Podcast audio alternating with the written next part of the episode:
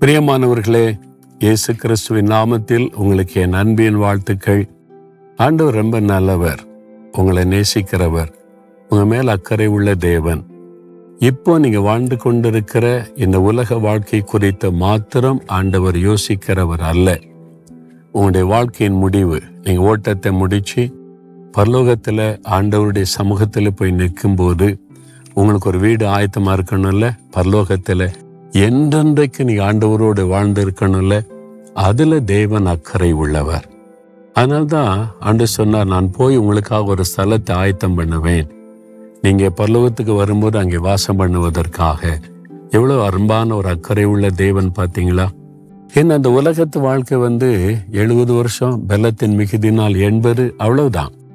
ஆனா அங்கதான் நித்திய நித்திய காலமாய் வாழப்போவார் அதற்கு என்ன பண்ணணும்னா நம்ம வந்து ஓட்டப்பந்தயத்துல ஓடிக்கிட்டே இருக்கிறோம்ல அது மாதிரி வாழ்க்கை பிரயாணத்துல பரலோகத்தை நோக்கி போய்கிட்டே இருக்கிறோம்.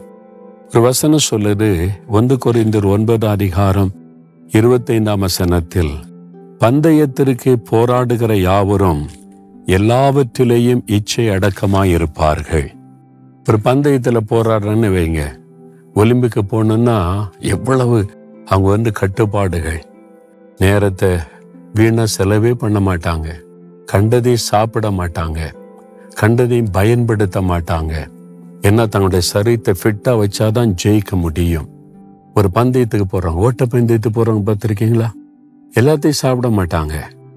அவங்க வந்து ரொம்ப கவனமா இருப்பாங்க.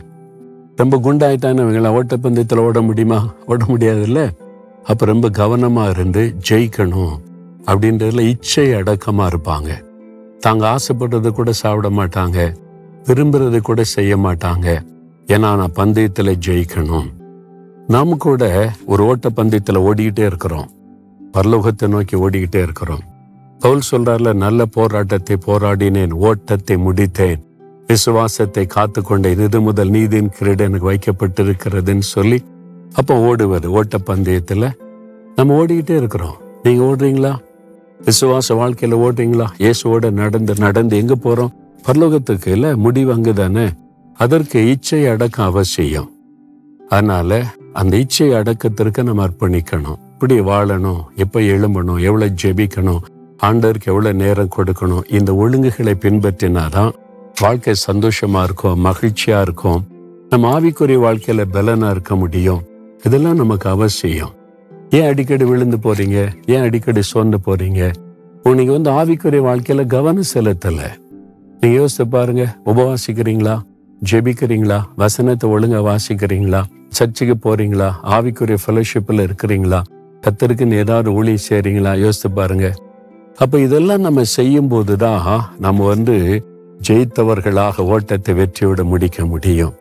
இன்னைக்கு ஒப்பு கொடுங்க ஆண்டவரே நான் எல்லாவற்றிலும் இச்சை அடக்கம் உள்ளவனாய் உள்ளவளாக இருந்து நான் ஜெயிக்கணும். நான் பரலோக ராஜ்யத்துல வந்து சந்திக்கணும். அது எதுவுமே தடையா இருக்கக்கூடாது அர்ப்பணிக்கிறேன்னு சொல்லுங்க. தகப்பனே நான் ஓடிக்கொண்டிருக்கிறேன். வெற்றியோடு ஓட்டத்தை முடிக்கணும். அதற்காக இச்சு அடக்கம் உள்ளவனாக வாழ என்னை ஒப்பு கொடுக்கிறேன் எனக்கு உதவி செய்யுங்க. கிருபத்தாங்க இயேசுவின் நாமத்தில். ஆமேன் ஆமேன்.